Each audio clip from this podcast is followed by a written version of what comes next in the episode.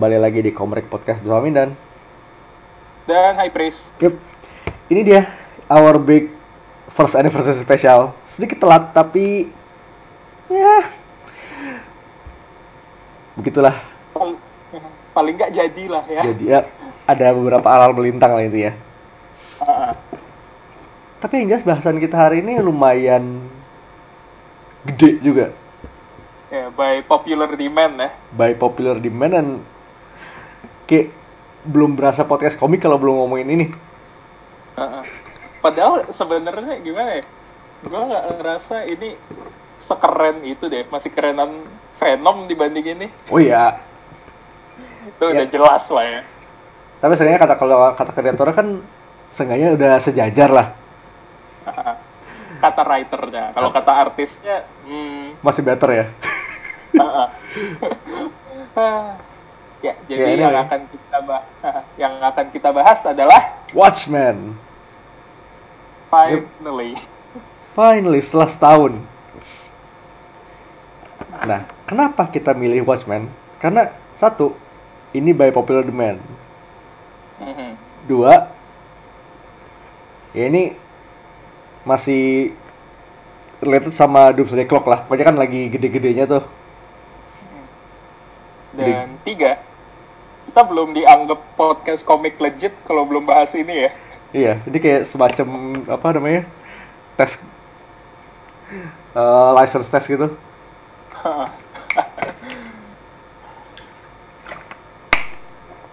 Ya jadi Watchmen ini kayak mungkin ya kalau lo belum pernah denger nama Watchmen sama sekali, kayak lo tinggal di gua deh. Sebenarnya kayak unlikely banget sih. Hmm. Bahkan kalau lo bukan comic book fan, ini udah lumayan familiar sih. Seminimal mungkin tahu filmnya. Ha-ha. Kayaknya kalau lo nggak tahu, kayak kemungkinan besar nggak akan dengerin ini juga sih. Iya, itu sangat unlikely. Itu dia. Nah, kayak terbit itu tahun delapan enam dan legasinya masih lumayan berasa sampai tiga puluh plus tahun kemudian sampai sekarang. Gila, ini komik udah lebih tua dari kita ya, jauh lebih tua. Jauh. sepuluh tahun di atas gue. Hmm, nah. Tapi yang Watchmen ini lumayan fenomenal karena ini salah satu apa ya, bisa bilang gateway da, ke sebuah masa superhero komik yang lebih gelap, lebih dark, lebih dewasa. Mm-hmm. Mainan ke deconstruction. Jadi dari sini tahun delapan enam itu kurang ada Watchmen dan ada Dark Knight Returns. Itu kayak dua komik yang smart mendeconstruct apa ya namanya? Ya biasa superhero lo tahu seneng kayak big adventures. Semua orang happy. Tapi dengan dua komik ini, oh enggak. Kita dapat take superhero yang lebih realistis, realistis, lebih dark, lebih gritty. Dan di situ kayak mereka gimana mereka bisa revolusioner. Ini dua komik eh dua komik yang lu sebut tadi kayak bener-bener revol- eh, revolusioner banget sih. Merubah industri di saat itu. Yeah. Dan sampai sekarang mo- masih berasa. Dan efek. Emang keluarnya tuh kurang lebih bareng karena sama-sama tahun delapan enam. Oh, sama-sama delapan enam ya? Oh. nineteen eighty-six was a great year, wasn't it? Nah, dari situ kita dapat ya kita tahu the nineties. Di mana banyak banget komik yang pengen mencoba kayak Watchmen, kayak D K R. Tapi ujungnya malah so-so edgy, tapi guess what? Kita masih cinta. Uh. Kita dapat Rob Liefeld. Dengan itu lahirnya apa sih Rob Liefeld tuh Image kan? Tapi kan sebelumnya dia di Marvel ya dengan X-Force dan segala uh. macamnya. Iya. Yeah. Dia begitu di Marvel kurang ekstrim, dia bikin lini ekstrim sendiri lagi. Betul namanya Extreme ah, Studios. Yeah. Yeah. Fucking love Rob Liefeld. He's yeah. a great guy. Hmm. Yeah. Yeah. Uh, Uh, sidebar dikit. Yeah. If you still shit on Robert Liefeld nowadays, kalau lu masih ngata-ngatain artnya Robert Liefeld, you're a fucking asshole. Hmm. Karena Liefeld is genuinely improving. He's a great artist now. Lo, lo berani ngatain Liefeld, sementara di luar sana masih ada Greg Lenn gitu loh. Dan F Y I aja gue lagi ngeliatin covernya, cover X-Men-nya Greg Lenn sekarang. For some reason. Hmm. Ya, intinya ya, Rob Liefeld sekarang udah bisa gambar kaki by the way. Uh-uh. Dan bagus gambar yeah. kakinya, gue aja masih gak bisa sampai sekarang. What a lad. Yeah. What a lad. Kayak gue masih inget di mana tahun dua ribu, mungkin sekitaran Iron Man dua atau tiga. Pokoknya dia sering sering tweet war sama Scott Snyder. Masa-masa itu udah lewat. Sekarang udah wholesome boy banget dia. Uh-uh. Yeah. Love him so much. Ya sebenarnya de- superhero deconstructionism itu kayak enggak, bukan pertama kali di Watchmen sama D K R, tapi ini dua komik yang bikin, well, dark superheroes are cool. Iya. Ini kayak beneran dua komik yang turning point-nya di situ. Uh, kalau lu tanya ke semua orang deh sekarang gitu, komik apa yang menurut lu bener-bener revolusioner, pasti dua ini kesebut. Hmm. Tone-nya masih berasa sampai sekarang. Maksud ya sekarang mungkin kayak banyaklah komik-komik yang mencoba uh, getting that Watchmen spark again. Pokoknya superhero yang with real problems. Dan real problems bukan sepele, kayak how are these people actually still alive gitu loh.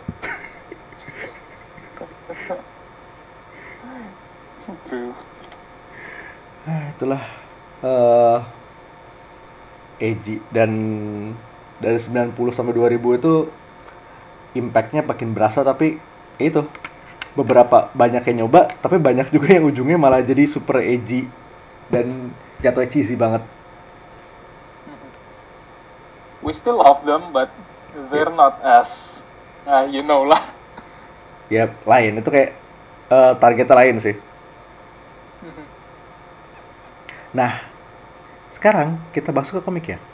Ya kita tahu uh, Watchmen, uh, Alan Moore, Our Great Gibbons. Wizard, sama Dave Gibbons, salah satu maestro. Ini maestro juga.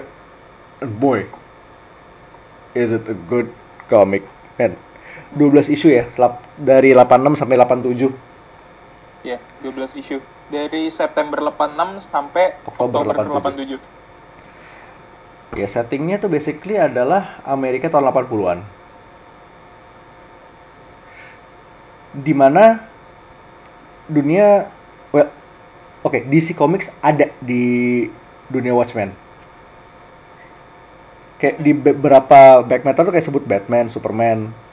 Nah, dari situ orang-orang ter- ter- terinspirasi buat jadi superhero. Tapi di sini superhero tuh enggak.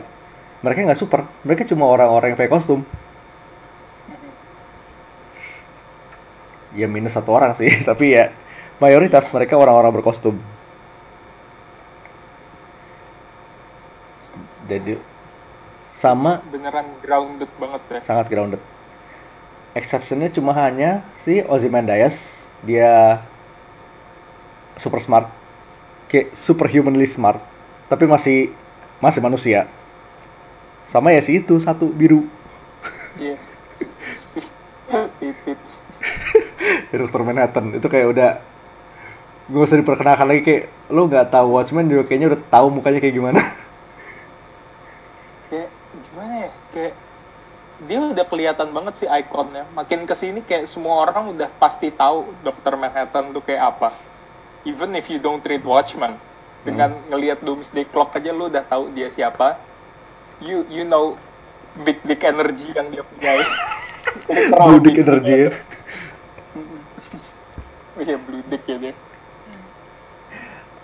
Nah, tapi ya sekalinya ada yang punya super power, ini si doktor Manhattan ini super, ini O P. He's almost kayak, bukan kayak, udah godlike.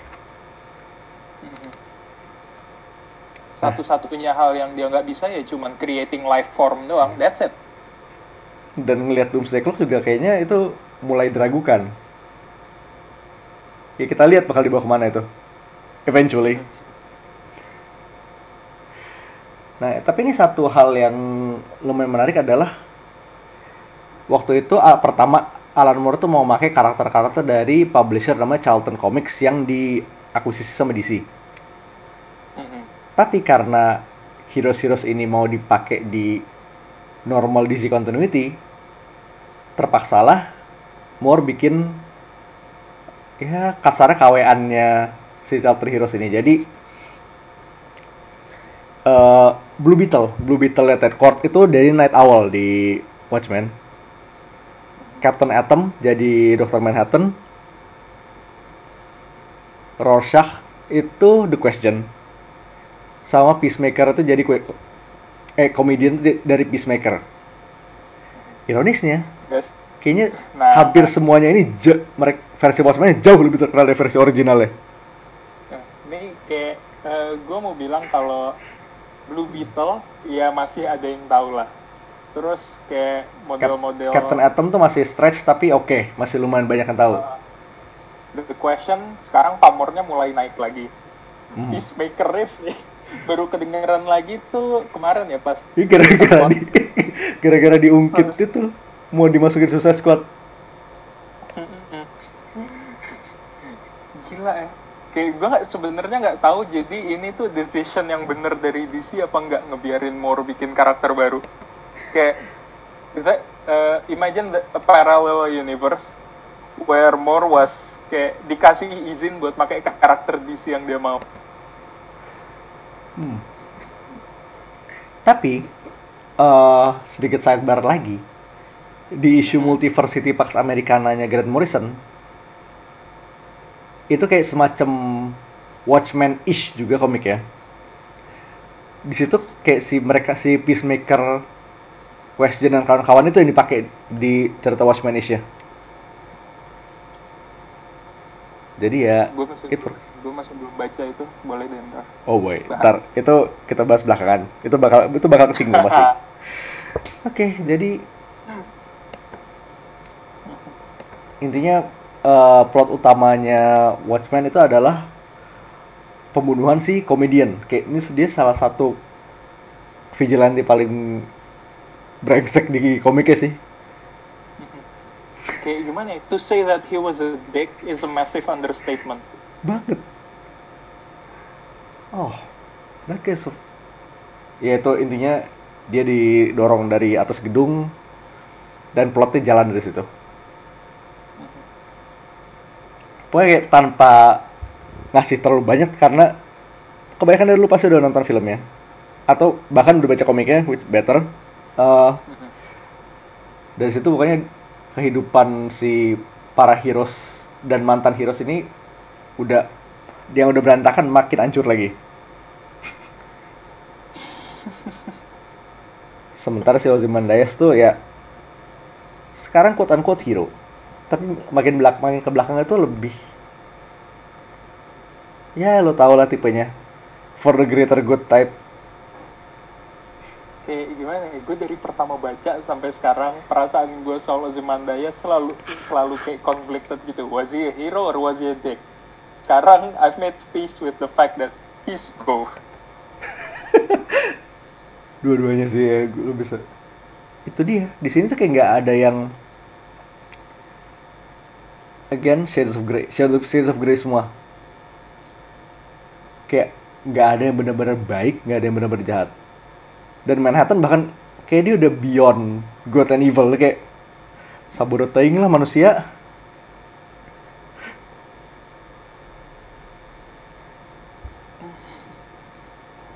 Nah paling yang benar-benar hitam putih adalah Rorschach, dan di situ kayak diliatin world view yang se se absolut itu kayak di dunia ini kayak gak ada tempat gitu.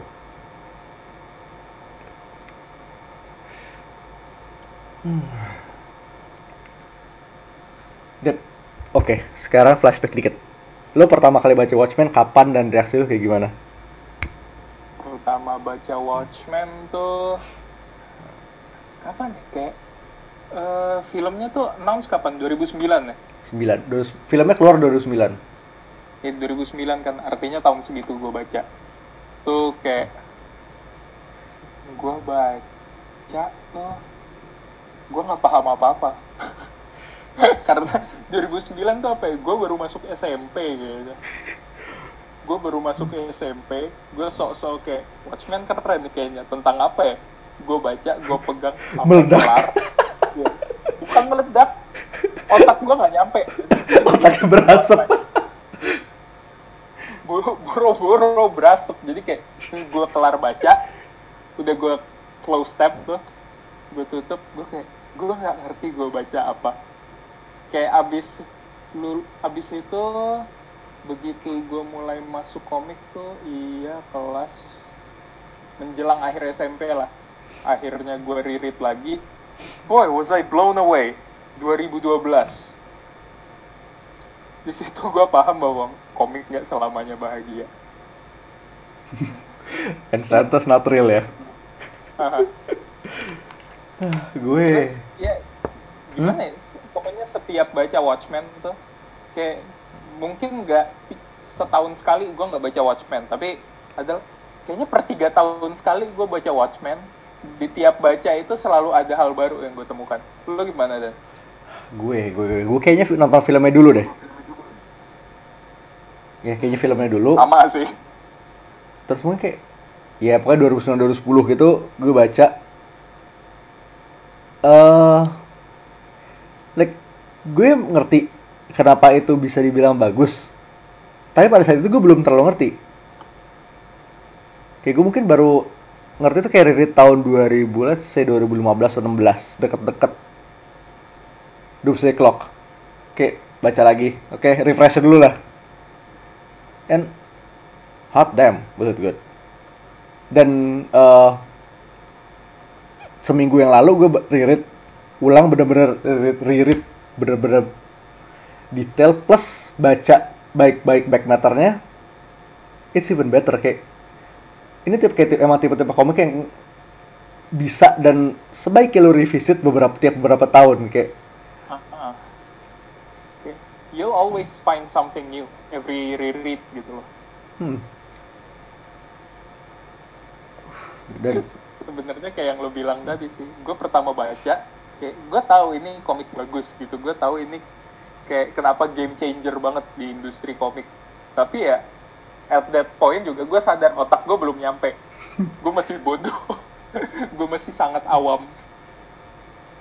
Tapi itu kayaknya emang komik-komik Alan Moore in general deh. Kayaknya emang tipe-tipe komik yang emang sebaiknya lo revisit kayak beberapa tahun kemudian abis lo pertama kali baca. Iya sih. Kayaknya by proxy gitu deh. Kalau gue pribadi ya, gue tiap baca komik Alan Moore tuh, pertama kali gue baca, gue pasti bakal bilang ke diri gue sendiri, oh gue tolol, gue nggak paham. Dan emang kenyataannya begitu. Terus begitu baca kedua kalinya, oh bagus ya. Begitu baca berikut-berikutnya, man this guy is a genius. I get why he's a wizard. Ini juga sebenarnya semacam ada rencana buat revisit satu saganya League of Extraordinary Gentlemen sih, begitu Tempest kelar. Oh itu gue udah kelar sih. Kayak, itu kayaknya komik Moore pertama yang gue baca deh. Hmm. Karena Tempest ini kayak Tempest ini bentarnya benar-benar akhir saga itu kayak gue pengen baca se- sekali blast gitu kayak gimana. Sekali blast gue belum nyoba sih, mungkin boleh lantar gue coba lagi. Itu kayaknya bahan-bahan buat episode juga sih, one day lah. Itu implying kalau lu masih sehat begitu kelar baca ya. Yep. Anyway, ini ya Watchmen. Kayak ikonik komiknya bertebaran. Kayak menurut lo kayak dua dua hal yang pertama kali muncul di otak lo ketika lo inget Watchmen tuh scene apa aja sih? Hmm, iconic moments ya. Ini momen yang pertama banget masuk otak gue adalah uh, prison break-nya Or- Rorschach. Oh shit, yes. Itu kayak itu mau dari bukunya atau dari filmnya ya, dua-duanya sama-sama iconic. Itu bagus banget. Tuh. Itu kayak uh, lo bayangin sekeren apa habis berantem panjang lebar gitu, terus Rorschach cuman kayak excuse me I have to visit the men's room. Dia kencing doang, dia kayak dia ngapa-ngapain, lu kira dia ngapa-ngapain, ternyata enggak. Gila. Tapi emang itu nggak bohong sih, Jackie Earle Haley di Watchmen itu kayak best cast banget, kayak salah satu casting terbaik di kayak sepanjang sejarah film komik. itu kayak perfect casting di comic book movies tuh dia. Gue harus mengaku. Kayak, kayak R D J Good loh. Cocoknya segitu. Nah, kayak uh, ya orang-orang tuh kayak bilang, well, Robert Downey Junior is Iron Man. Well, Earl Haley was definitely Rorschach. He lives and breathes the role. Keren banget. Dan sekarang semenjak eh, pokoknya gue baik, gue kayak nonton filmnya, gue baca komiknya, it's hard to ima- eh, it's hard to read Rorschach's line without thinking of his voice. Suaranya udah ikonik juga. Hmm. Suaranya kayak serak-serak basah gitu loh, kebanyakan makan ciki. Jelek banget gue mental image-nya. Sama momen favorit gue yang satu lagi tuh uh, uh, The Creation of Doctor Manhattan. Satu itu kayak satu isu full itu kan? Uh, itu kayak kalau lo lepas jadi satu isu doang tanpa ngasih Watchmen pun, kayak you you just take that one bit, that's it, it's no, still perfect. Sat, sat, itu kayak salah satu isu terbaik sih. Itu kayak sa- di-narrate sama si Manhattan sendiri. Kayak dari origin dia tadinya mau jadi itu kan, jadi tukang jam. Mm-hmm. Disuruh belajar nuclear physics dan segala kecelakaan dan segala macam. Dan itu alurnya lompat-lompat tapi nggak bikin pusing. Lo diajak experiencing time the way he does. Beneran, the Superman exists and he's American. Dua itu. Kalau lo apa Dan? Dua momen favorit uh. lo? Satu ini satu yang benar-benar paling membekas adalah uh, I did it thirty-five minutes ago. Hmm. Ya itu kayak finalenya ngehe banget. Powerful banget. Maksudnya kayak lo udah ter udah kebiasa. Oke, okay. Super villain dia ngeran soal motif panjang kali lebar, tapi di itu malah dipakai buat si hero buat ngetop plannya dia. Mm-hmm. But not Ozymandias, dia plannya jalan baru ngeren. Mm-hmm. Kayak gimana ya, kalau lu tipikal nonton spy movies or any kind of movies, Power Ranger bahkan, filmnya tuh pasti kayak ngejelasin plannya dia panjang lebar, tapi belum dikerjain. Jadi kayak, oh, we'll stop you. Ozymandias, beda kasusnya. No. Oh, we'll stop you. No, I did that like thirty-five minutes ago. Oh, gila tuh, yeah. Tapi emang itu itu dia. Ozymandiasnya kayak suara brengsek tapi keren. Ya, yeah, you know lah. Uh, dan ngomong-ngomong Manhattan balik dikit ya. Mm-hmm. Gue sempet diliatin video sama Crystal. Pokoknya tentang analisis dokter Manhattan, musiknya dokter Manhattan di filmnya. Oh, interesting. Coba, gue, coba jelasin. Gue lupa tentang apa. Tapi intinya penggunaan musik itu kayak using the absence of music and stuff. Gue lupa, gue harus cari lagi. Tapi ya itu nanti bakal gue pasang, gue post lah kalau ketemu. Karena itu kayak du- ada kali dua tahun yang lalu. Udah lama ya. Oh, udah lama banget tuh, kayak gue udah lupa. But it's a thing. Dan momen nomor dua adalah hmm momen nomor dua. Ini kita balik ke ya tapi ya si Kunci, what's his name? Banyak ya sebenarnya, kayak gue milih satu ini, milih satunya itu dulu susah. Sama. Nomor dua. Ini tuh gue milih dua punya gue tadi aja kayak berhari-hari sih. Ini gue masih mikir, tapi honestly uh, fin- balik ke finalnya tuh kayak final stretch dari si makhluk apa namanya gurita itu nongol. Sampai ke jurnalnya Rorschach diambil sama si orang New Frontiersman itu. Oh, Weird. solid, solid fact.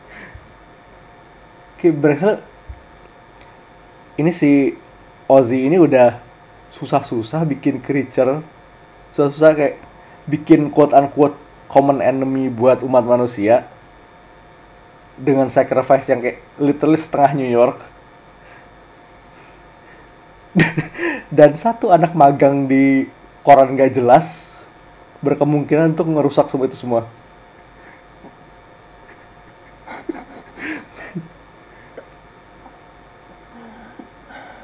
Gue kayak pertama pas ngeliat di film kayak oh no, oh no, oh no. Itu beneran kayak begitu.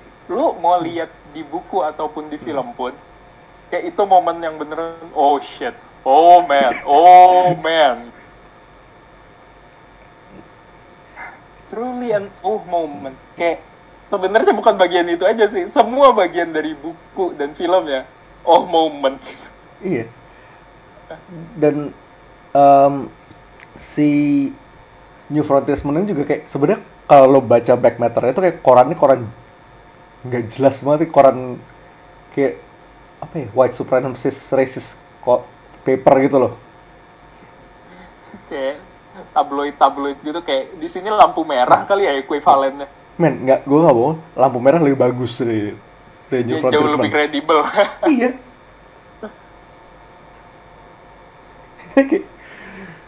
Tapi bisa jadi koran itulah yang bakal merusak dunia ini, kedamaian dunia yang nggak, yang balance-nya tuh nggak nggak bagus, kayak digoyang dikit bisa runtuh semua. Nah, speaking of the back matter, dan ini kayak mungkin salah satu signature Alan Moore yang lumayan quote-unquote bikin capek, tapi payoff-nya bagus. Jadi di akhir tiap issue itu ada beberapa halaman teks, intinya teks, bisa dari ada yang dari biografinya Hollis Mason si Night Owl pertama, ada yang dari buku tentang dokter Manhattan, dan ada satu nih yang lumayan lucu adalah kom, uh, not tukar-tukaran memo si Ozymandias, si Adrian sama orang marketingnya. Gue ngomongin soal line parfum baru, ngomongin li- ngomongin line mainan ya, toy line, dan itu sebut-sebut iya, kita mau bikin Saturday morning cartoon Ozymandias.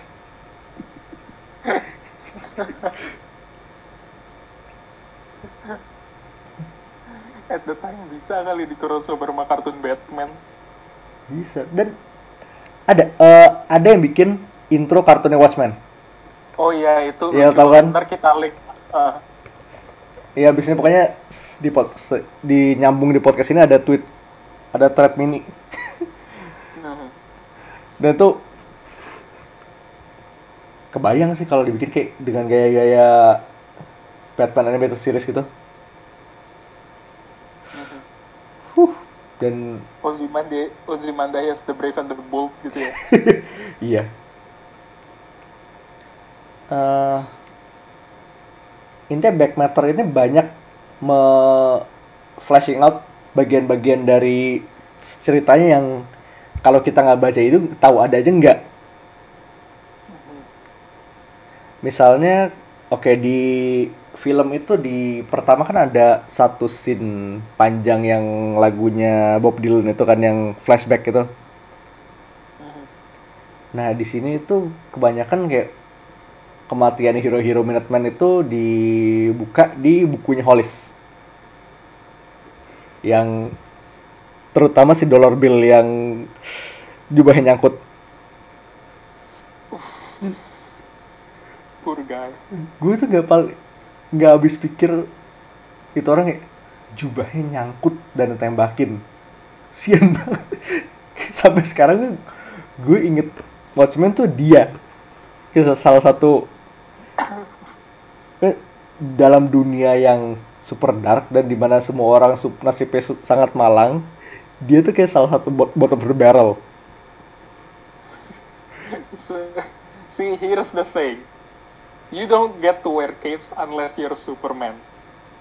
Menurut gue sih dari dulu gitu. Iya. Yeah. Kayak if there's a thing uh, kayak yang kita pelajari dari Incredibles adalah no, no capes. capes. Yep. Itu kayak gue bisa bikin bisa bikin exception buat Batman dan Batfam, tapi sisanya mending nggak. Mm-hmm. Sama ada satu hal lagi yang gue baru yang gue bener-bener baru connect pas ngeliat kemarin adalah agentnya Sally Jupiter, si Silk Spectre pertama itu namanya Larry Zack Snyder. Yang mana kalau lo sebut agak cepetan aja Zack Snyder. Is it a coincidence? Most likely not. Ingat, uh, komiknya delapan enam, film dua ribu sembilan. Tapi bukan cuma itu, eh, ya gue nggak bisa bilangnya satu ini cenayangan sih, tapi uh, worth pointing out adalah di akhir tiap isu tuh Moore tuh selalu nulis quote, kayak di panel terakhir selalu ada quote. Dua quote itu adalah ada dua quote tuh dari lagunya satu The Times They Are Changing Bob Dylan, satu lagi All Along the Watchtower. Ya dimana itu di, dua-duanya dipakai di filmnya. Mm-hmm. Itu keren. Dua-duanya lagu Bob Dylan. Tapi kalau soal All the Watchtower yang di film itu dipakai punyanya versi Hendrix ya? Kayaknya iya deh. Gue udah lama gak nonton filmnya juga sih. Ya kalau gak salah seinget gue sih Hendrix. Tapi ya dua lagu Bob Dylan. Nah itu keren sih. Mm-hmm. Kayak, oke, okay, kalau dipakai di film, lo tahu, oke okay, lagu Bob Dylan, keren. Tapi begitu lo pernah baca komik ya, oh, it's a nice callback gitu ya. Hmm. Nah, ngomong film ya, Zack Snyder bukan orang pertama yang nyoba adaptasi film Watchmen. Oh ya, yeah, gue lupa siapa sih yang kayak there was an attempt before that. There was an attempt. Jadi uh, komik keluar delapan enam. Mm-hmm. Uh, tahun delapan sembilan itu pernah ada yang nyoba adaptasi. Uh, scriptwriter namanya Sam Hamm. Dan ya, tadinya yang mau ngedirect itu adalah Terry Gilliam. Man. Terry Gilliamnya Monty Python yang juga ngedirect film Brazil. Jadi kayaknya emang tipe-tipe filmnya dia sih. Can oh. you imagine there's an alternate universe where that happens? Man. Holy fuck. Mungkin uh, point of reference yang mungkin banyak dari lo dapat adalah dia itu bikin twelve Monkeys. Kayak itu film paling mainstream yang dari dia yang gue inget deh. How could I forget about this? Holy shit. Man, twelve Monkeys ya. Pokoknya Terry Gilliam yang... Dan kalau dibayangin adalah style dia cocok. Mm-hmm. Dapat banget sih. Kayak, uh, but by no means. Ini kayak Snyder, Snyder punya tuh, it's it's great, it's good, but... Oh, tapi tunggu, gue mau... Bentar. Ada satu hal lagi dari skripnya si Terry Gilliam ini. Lo tahu possible cast-nya? Siapa? Uh, wait. Sorry. Ini skripnya Sam Hamm ini bukan punya Terry Gilliam. Tapi mm-hmm. Tapi ini ini ini this is even better. Oh, what? Huh? Watchmen-nya mau dibikin borderline comedy action adventure. What? Hebatnya Alan Moore suka skripnya.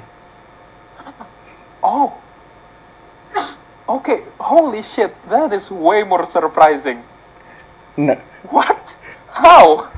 Lo mau lihat cast-nya? Siapa aja? Rorschach-nya Robin Williams.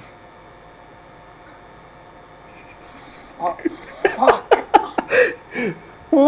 That's not all. Uh, Adriannya Charles Dance itu Charles Dance itu namanya familiar.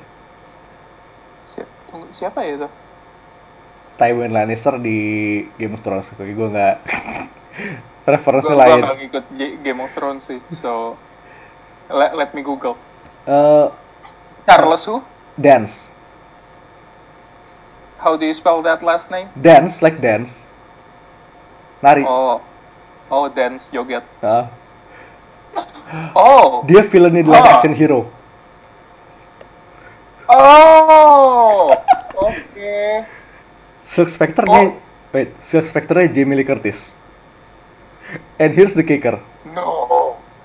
Here's the kicker. Oh. Komediannya Gary Busey. Uh, mm. Why did this not happen? Fucking come on, you're making me sad right now.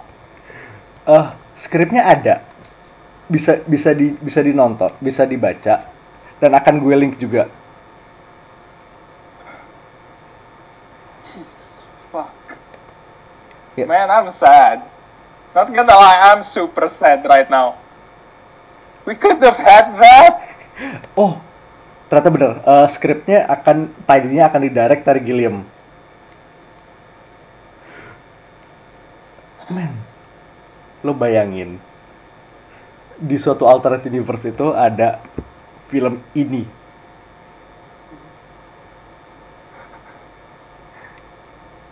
Impossible oh, dreams. Impossible dreams. The, after Warner Brothers dropped the project, Garden invited Gilliam back to helm the film independently. The director again declined, believing that the comic book would would be better director eh, directed as a five-hour miniseries. We could have had a miniseries. By Terry Gilliam. That as a miniseries. Holy shit. What could have been? Jadi intinya, sebelum sebelum versi Snyder ini ada, ada versi Terry Gilliam. Nah, tapi ya, yeah, Zack Snyder's version. Plotnya itu nyaris sama. Endingnya ya sedikit berubah karena ya lo tau lo mungkin gurita raksasa kayak agak terlalu cheesy buat dia. Mau ngelempar sense of realism dikit ya. Dikit. Tapi mostly secara visually itu hampir scene per scene itu ada. Karena kayak fun fact yang semua orang kayaknya udah tahu juga, uh, Zack Snyder tuh selama di setnya dia nggak pernah bawa storyboard, dia bawa bukunya langsung. Yep. Ya paling ini sebenarnya sedikit mau modernize aja karena kostumnya ini jauh lebih okay, mm-hmm. modern. Ya yeah, kayak you cannot tell me that the Night Owl costume doesn't look look dope as fuck. Jadi kayak ini kayak prototype B V S Batman gitu. Uh-uh. Now that you mention it. Ya tapi kalau lo ambil langsung dari komiknya tuh emang cheesy banget sih. Karena itu emang super eighties. Paling yang gak berubah itu cuma komedian. Baju yang gue suka. Paling gak berubah cuma komedian sama Manhattan sama Rorschach. The last two for obvious reasons. Wait, Manhattan for obvious reasons. Rorschach karena look-nya timeless. Uh-huh. Kayak beneran look yang gue suka banget dari filmnya tuh change-nya pas banget adalah Ozymandias. Bajunya bagus banget, not gonna lie. Okay. I like that suit a lot. Greek god banget gitu ya? Uh-huh. Bagus ya. Tapi ya ini kayak satu point of potential karena dengan apa ya, substance Watchmen sepadat itu, lo filmin biarpun kayak nyari shot per shot itu persis, pasti ada yang hilang. Uh-huh. Tapi for what it is, kayak dengan reputasi works Alan Moore yang quote-unquote unfilmable, ini mungkin salah satu adaptasi yang paling bagus sih. Uh-huh.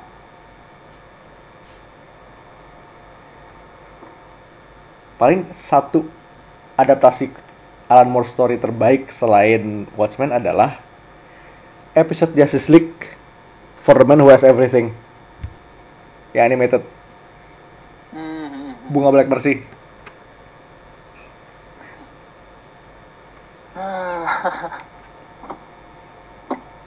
It's good.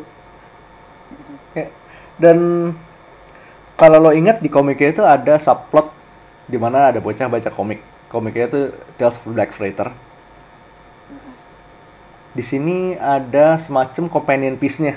Di ada animated, ada semacam animated movie-nya juga. Itu ada yang masuk cut-nya juga nggak sih? Iya. Ada satu cut di mana combining gitu. Uh-huh. Iya. Uh, gue lupa pokoknya film Watchmen kan cutnya berapa bi- sekian biji kan ya? Kayak ingat gue sih ya, lebih dari tiga kalau gue nggak salah. Lebih dari tiga, pokoknya ada satu cut extended, pokoknya tiap ya, filmnya doang dengan deleted scenes, filmnya doang biasa dengan Black Freighter, dan satu lagi ultimate cut-nya itu si filmnya film deleted scenes plus Black Freighter. Banyak. Dan kayak yang paling ultimate tuh kayak tiga jam setengah harus something ya. Uh-huh. Ini udah lama banget. Panjang. It took me two days to watch that last one, I think. Ya berat sih. Berat uh-huh. banget. But it's good. It pays yeah. off. Pay off banget. Uh, itulah. Tapi kalau emang kalian belum nonton yang bener-bener cut paling panjang itu, kayak kalau ada waktu dan emang lagi iseng, it's recommended. Isengnya nonton Watchmen. Itu kayak isengnya tipenya iseng iseng menyeramkan sih, tapi ya it's what it is. Gue gue baca League of Extraordinary Gentlemen juga dulu iseng kok, terus keterusan. Iya keterusan lah, nyemplung ke boy. Nah itu filmnya. Uh, dari ranah komik sendiri, D C juga nggak nggak kalah mau cash in sama kesuksesan Watchmen. Hmm. Lahirlah proyek pertama Before Watchmen. As name implies, itu adalah satu lini, satu lini buku prequel. Dan prequelnya itu kayak diambil per karakter. Uh, gimana ya? Here's the thing. It's a, it's hit or miss, isn't it? Yep. Very hit or miss. Nah, tapi ternyata tuh Alan Moore dulu pernah bilang sebelum Watchmen terbit, kalau misalnya series ini oke, okay, kayak kalau sukses, dia sama Gibbons bakal bikin prequel series Minutemen. Yang ngambil ya pokoknya latarnya adalah Fortis dengan tim Minutemen yang lama. Tapi ternyata ya ujungnya nggak jadi lah. Okay. Melihat bahwa itu tidak kejadian, so you know how it is. Nah, jadi itu Before Watchmen itu sekitar dua ribu dua belas ya. Uh-huh. Nggak ada involvement Alan Moore sama sekali, for obvious reasons.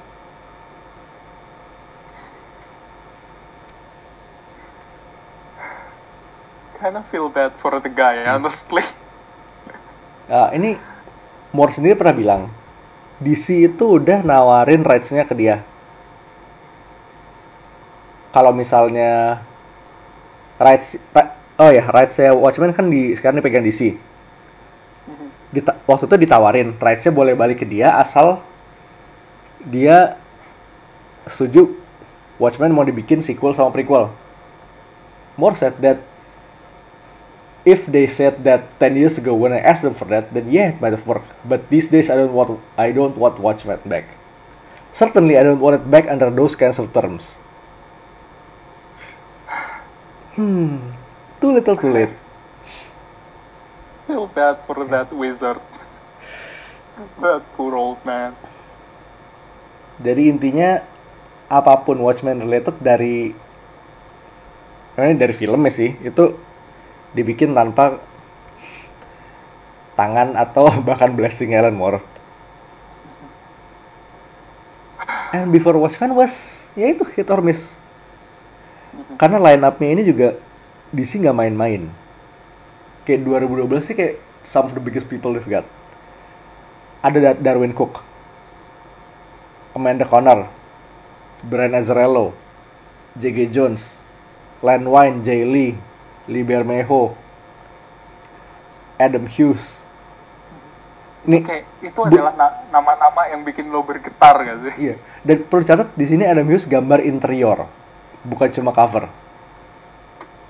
See, that's fucking rare. Adam Hughes gambar interior dokter Manhattan. That's even rarer. Okay, if you don't jizz your pants right now, I don't know what's wrong with you. Tapi kayaknya bener-bener highlight di sini tuh adalah Minutemen Ozzy sama Manhattan sih ya. Kayak yang paling membekas di gue.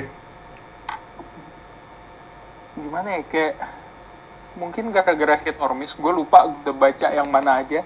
Gue lupa keseluruhannya. So there's yeah. that I guess. Pokoknya ini Darwyn Cooke gambar hero zaman forties itu kayak hal yang nggak bisa lo lupain sih. Match made in heaven. And Darwyn Cooke, what a guy. We should talk about him later, yeah. I guess. Yeah. We'll have to find something. New, New Frontier. New mungkin? Frontier lah. Itu kayak, uh. kayak the definitive Darwyn Cooke work gitu loh. Oke. Okay. Itu itu yes, something for later. Dan itu before Watchmen itu ya yeah, it was hmm, ya gitu deh. Miss. Mostly mess for me I guess. Nah, apakah lo pikir D C kapok bikin bikin apapun Watchmen setelah itu?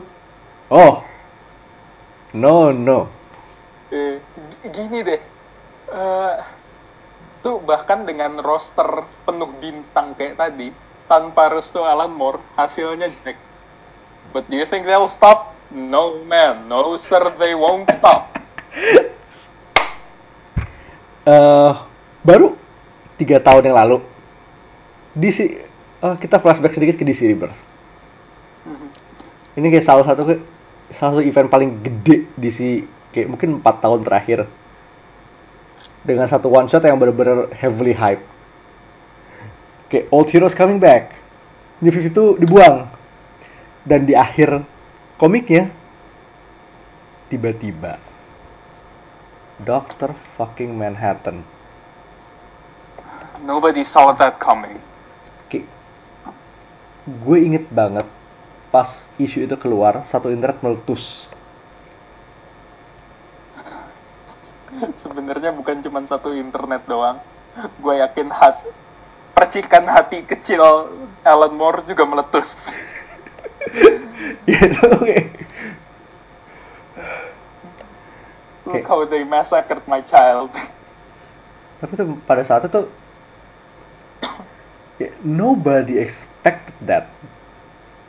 Mm-hmm.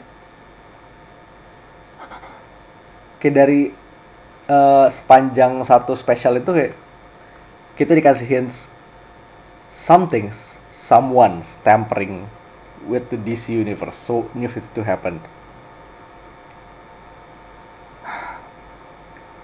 Dan sebenarnya nih di page pertama di one shot itu udah di-implied, karena page pertama itu jump. Mm-hmm. Tapi enggak, kita kayak masa iya, yang bener aja. Eh, tapi ternyata Bukan dok, bukan cuma dokter Manhattan. Uh, b- oh. Pertama, Batman nemuin pin smiley-nya komedian di Batcave. Mm. Itu kayak dek. Lalu epilog itu, ke Mars. Itu seben, sebenarnya bohong banget. Kalau gue bilang waktu gue ngelihat momen Batman nemu pin itu gue nggak shivering. That's a fucking lie, boy. Dan epilog ya, kita dibawa ke Mars, dimana ada jam lagi ngebikin kayak reconstructing itself. Dan di narasi terakhir itu kayak, in the end, nothing ends, Adrian. Nothing ever ends. Dialog persis pas uh, Manhattan per, pergi ninggalin Adrian abis segala macam huru-hara itu. Dan ingat, Ed, Manhattan ninggalin Adrian tuh implikasi ada, maybe I'll try to create a new life.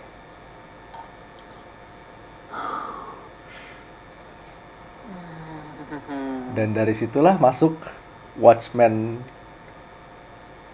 ke mainstream D C Universe. Lalu ada debatan di mana Reverse Flash ketemu uh, Flash sama Batman nginvestigasi soal si pin itu. Uh, Manhattan nongol bentar cuma buat nge-smite si Reverse Flash. Tapi ada. Fucking own. Lalu it all leads to this. It leads to Doomsday Clock. Jeff Johns, Gary Frank, kayak dua juru kunci edisi saat ini. Semacamnya kalau bilang pseudo sequelnya Watchmen. Dan as it turns out, ingat jurnalnya Rorschach? Kesebar. Itu udah kesebar dan kayak dunia bener-bener kacau. Kayak Earth-nya Watchmen bener-bener kacau. Foiled again. Drafts. Nah itulah dua belas isu start tahun dua ribu tujuh belas. Dan so far sekarang udah berapa isu? Uh, gimana ya, baru kena delay kemarin. Ya itu banyak delay uh, tapi we're like mm, udah tiga per empat ya kita, tiga per empat yeah. Jalan tiga... Itu kas how many years? two years. Uh, sekarang tuh udah nyampe isu sembilan, tiga per empat. Mm-hmm. Maret, so far ini berarti setahun setengah kurang lebih. Eh, eh dua ribu tujuh belas ya? Iya, setahun setengah. Ah, gila, udah selama itu ya. Yeah. Nah, tapi ini bakal menjanjikan. Wait, this promising a lot. uh, kita bakal dilihat apa yang bikin New lima puluh dua, apa yang ya kem- kemungkinan kembalinya anak-anak Legion of Superheroes sama uh, manusia-manusia Earth dua plus big confrontation-nya Superman sama dokter Manhattan. Lagi di-build ke sana. It's epic, and it will be epic. Uh-huh. It will be epic, but the wait is way too long for me. Karena kayak gue udah pernah bilang ke Dana, gue berhenti itu di issue tiga. Karena gue tahu itu komik bagus, akan tetapi kapasitas otak gue nggak cukup untuk nunggu per dua bulan. dua bulan plus-plus. Iya. Karena waktu itu pertama gue baca Doomsday Clock satu, gue kayak, holy shit, this is so cool. Terus begitu Doomsday Clock dua keluar, gue kayak begitu baca sampai tengah, gue ngerasa, tunggu, gue kok gak paham, coba gue baca ulang dari satu deh, baru gue paham lagi. Keren. Begitu masuk isu tiga, gue masuk tengah isu tiga, gue kayak, kok gue gak paham ya? Gue ulang lagi baca dari isu satu. Kelar isu tiga baru gue baru gue paham patternnya. Oh, emang gue yang bego nih. Gue nggak bisa baca, eh, gue nggak bisa ngulang gini-gini terus. Masa begitu isu empat keluar, gue ngulang lagi dari isu satu. Jadi gue memutuskan untuk nunggu Doomsday Clock kelar dulu, baru gue terusin. Huge mistake. Like I'm missing out on uh, I'm missing out on the fun, but you know what? It's gonna be worth it. Eh, tapi ya emang so far ini bagus banget, dan secara Watchmen vibes ini emang Watchmen banget. Mm-hmm. uh, gridnya sama, uh, model-modelnya kayak Gibbons, dia pakai nine panel grid yang kayak sekarang udah jadi apa ya, salah satu klise komik tahun dua ribu delapan belas sembilan belas sih. Mm-hmm. Tapi penggunaannya bagus, kayak selama penggunaannya bagus itu oke okay lah. Dan mm-hmm. back matter juga lumayan keren karena dia nge-explore apa? Nge-explore konspirasi gelap ke superheroan, but anyway.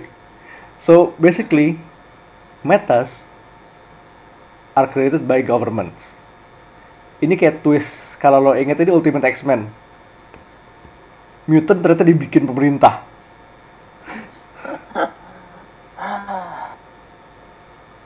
Ini mutants are walking weapons of mass destruction. Gue nggak tahu ujungnya di mana, tapi we'll see. Kayak ternyata bakal keren banget. Tinggal nunggu sih bakal dibawa kemana. Yep. Tiga isu. Sebenarnya kalau dalam nih ya, dengan catatan nggak ada delay lagi, mungkin bisa selesai Juli dua ribu sembilan belas atau Agustus lah.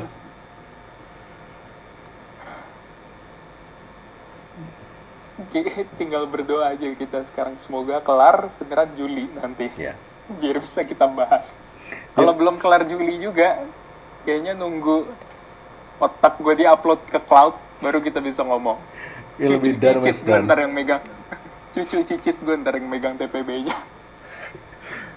T P B udah bentuknya udah hologram kayak bentuknya. Nah, speaking of sequels, mm-hmm. tahun ini juga akan ada T V series-nya. Mm-hmm. uh, showrunner-nya Damon Lindelof, Lindelof-nya Lost, bakal premier di H B O. Suatu ta- pokoknya suatu waktu du- tahun dua ribu sembilan belas ini kayak belum dikasih tanggal. Semoga nggak pakai prinsip Doomsday Clock aja. Yap, semoga nggak. Dan so far ini yang baru kayak karakter dari komiknya yang nongol ada baru Ozymandias. Mm-hmm. Uh, sama glimpses-nya yeah. Rorschach. Okay.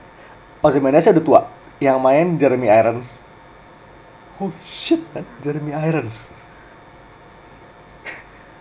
Alfred kan ya? Alfred. Uh, Jeremy dan ya, imagery Rorschach kayaknya bakal lumayan banyak dipakai karena ya lo tau sendiri apa terjadi di original Rorschach ya. Dan kabarnya nih ada bakal ada mime sama marionetnya Doomsday Clock. Uh, menarik. So far kayaknya baru dua itu yang bakal nong, kayak karakter komiknya bakal nongol. Mm-hmm. Tapi dari cast list-nya ini juga ada alumninya di C- di D C U juga selain Jeremy Irons. Oh, ada siapa? Ada Yahya Abdul Matin si itu uh, Black Manta. Oh, jadi siapa? Namanya Cal Abraham. Ini kayak baru sih yang jelas kayaknya gue tuh. Men, dia di mana-mana okay. sekarang. Bagus sih. Mm-hmm. Dan komposernya, oh shit, gue baru tahu ini komposernya Trent Trent Reznor sama Atticus Ross.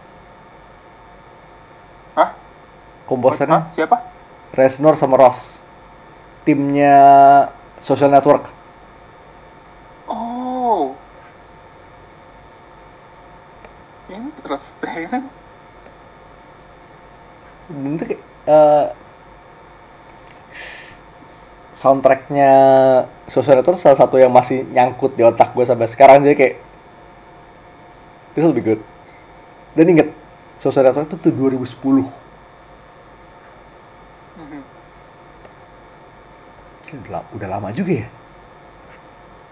Nah, mm-hmm. itulah sembilan tahun yang lalu ya, dari yeah. satu dekade. Man. Jadi intinya banyak banget. Ya, Watchmen, Watchmen is still alive. Kayak baik di layar maupun di halaman tuh kayak masih ada. Jalan terus. I mean like more bloody hates it, but it is what it is. Makanya delay mulu, kayaknya kena, kayaknya di santet. Kayak Jones kena kutuk. Ada, ada santetannya Moore juga di situ. Nah, selain nah, oke, okay, lo udah baca Watchmen, lo pengen mungkin pengen komik komik dengan vibe-nya yang mirip. Nah, tadi sempat kita singgung dikit Multiversity. Multiversity itu pokoknya satu series, satu event kecil di mana Grant Morrison ya. Ini Grant Morrison. Kayak semacam antitesisnya Moore dari dari bentuk. Dari... Moore isinya rambut semua. Morrison gak punya gak punya rambut sama sekali. Ya yeah, by the way, Morrison sama Alan Moore tuh punya beef. The Wizard Fight. Yeah, the Wizard Fight is real. Mereka punya beef. Dan itu kayak udah berapa tahun ini cover mulu. Eh pokoknya uh, gue pengen satu nge-underline satu hal aja yang dia omongin soal Alan Moore.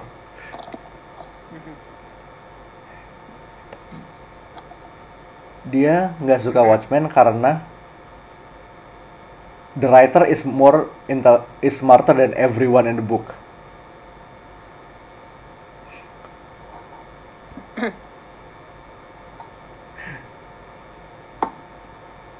Eh, the fact that none of the characters were allowed to be smarter than the author, that really drove me nuts. The world's smartest man is an idiot. He makes a plan all his life that's undone by the end of the book in an instant. The psychiatrist sits with Rorschach for five minutes and Rorschach tells a super banal story of how he became a vigilante and the psychiatrist cracks. If you're a criminal psychiatrist who deals with men in prison, you've heard a million of these stories.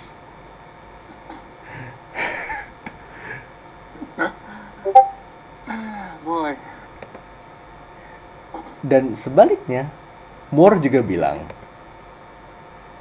Arkham Asylum-nya Morrison is a gilded turd. Cuma tai di sepuh emas. So the beef is real. Beefnya tuh bener-bener no holding bar ya.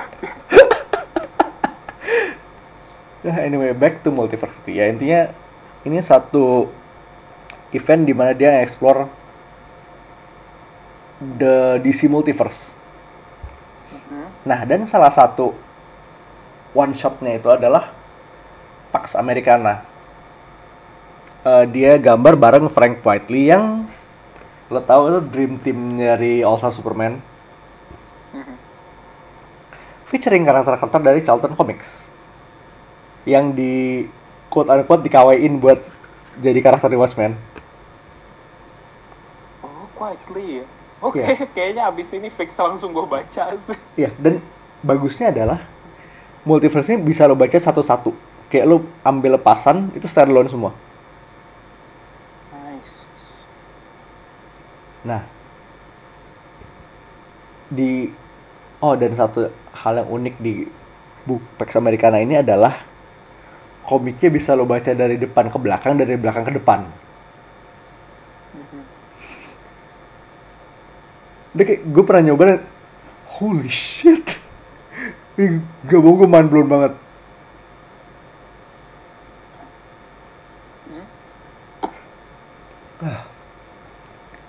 Ini kayak buku pertama kali dimana gue bisa baca dua kali dan sama-sama mind blown. Man, Morrison, Grant Morrison.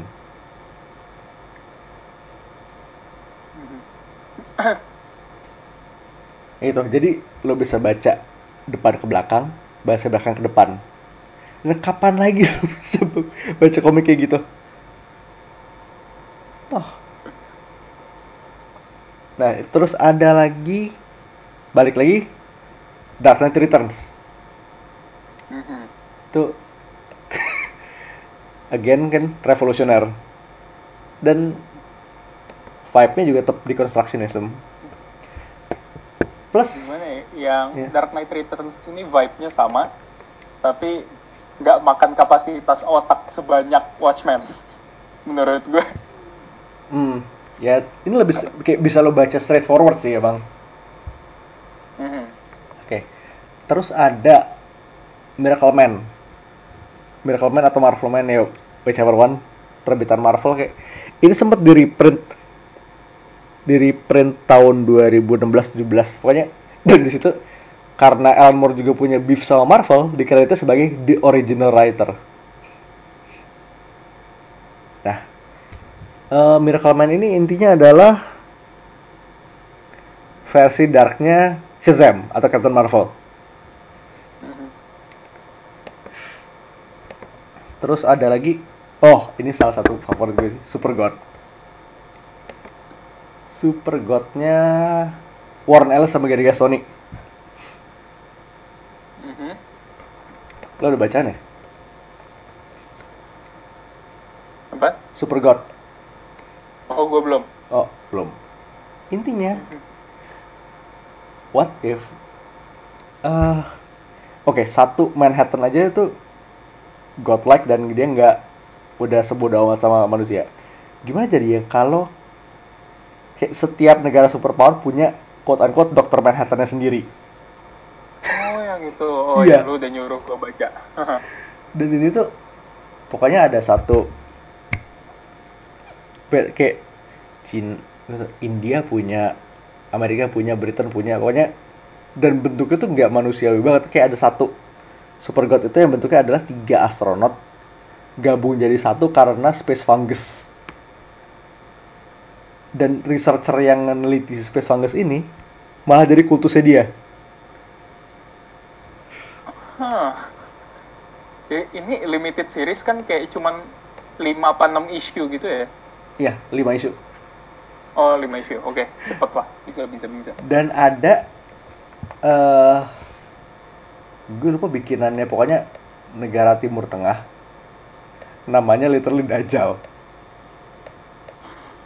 Men, proyek superpower lo nggak bisa pilih nama lebih jelek lagi nggak? Men, lu namain I mean, kayak secara konsep, secara ide namanya keren, cuman ya hmm bertentangan sama Al-Quran. Astagfirullahaladzim. Ini sama kayak lo namain kapal lo Titanic dua.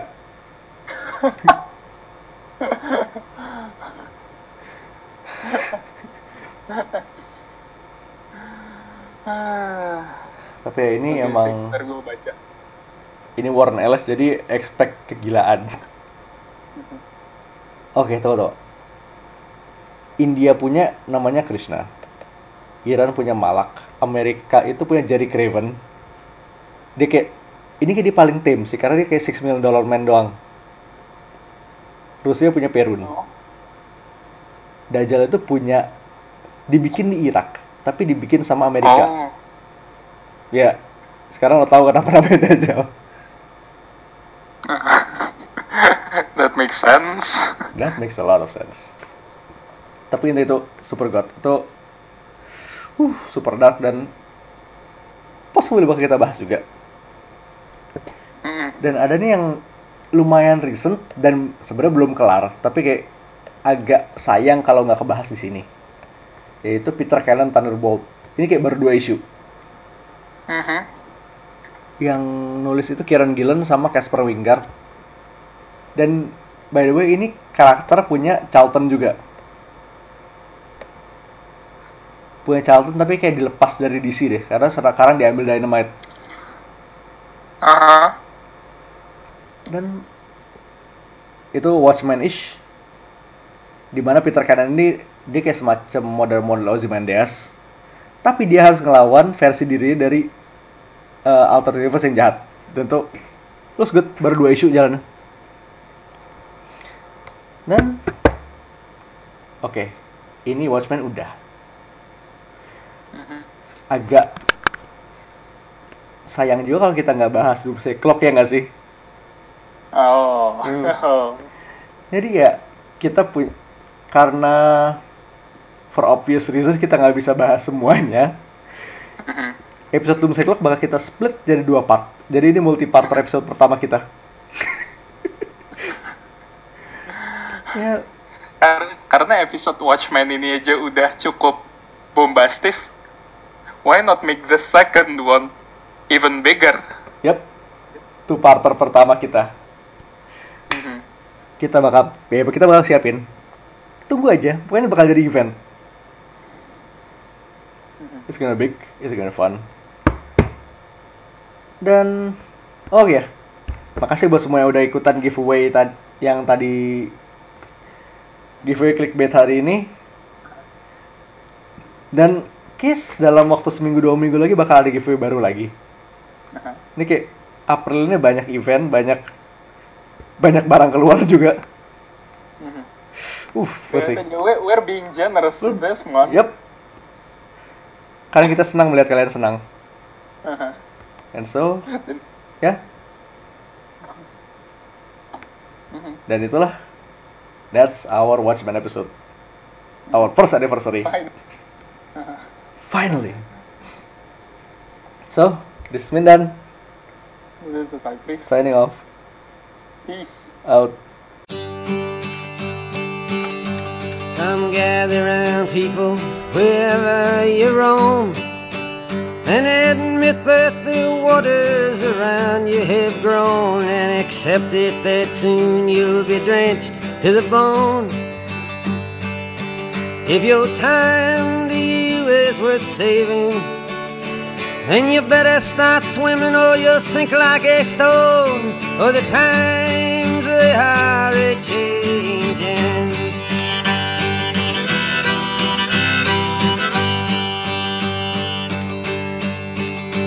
Some writers and critics who prophesize with your pen, and keep your eyes wide, the chance won't come again. And don't speak too soon, for the wheel's still in spin, and there's no telling who that it's naming was the loser, now will be later to win, for the times they are a-changin'.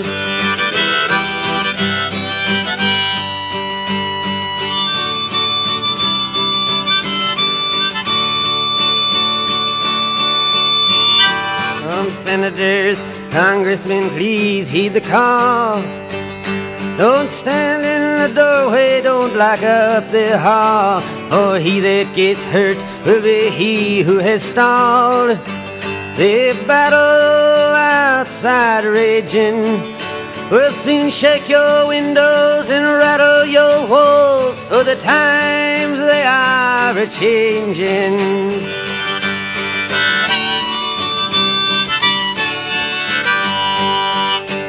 Some mothers and fathers throughout the land, and don't criticize what you can't understand. Your sons and your daughters are beyond your command.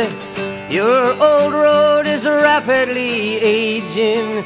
Please get out of the new one if you can't lend your hand, for the times they are a-changing.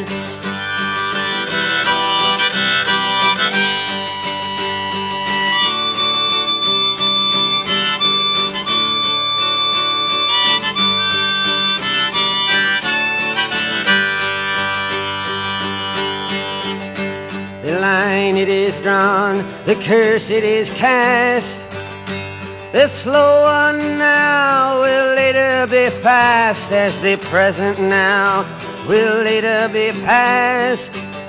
The order is rapidly fading, and the first one now will later be last, for the times they are a-changin'.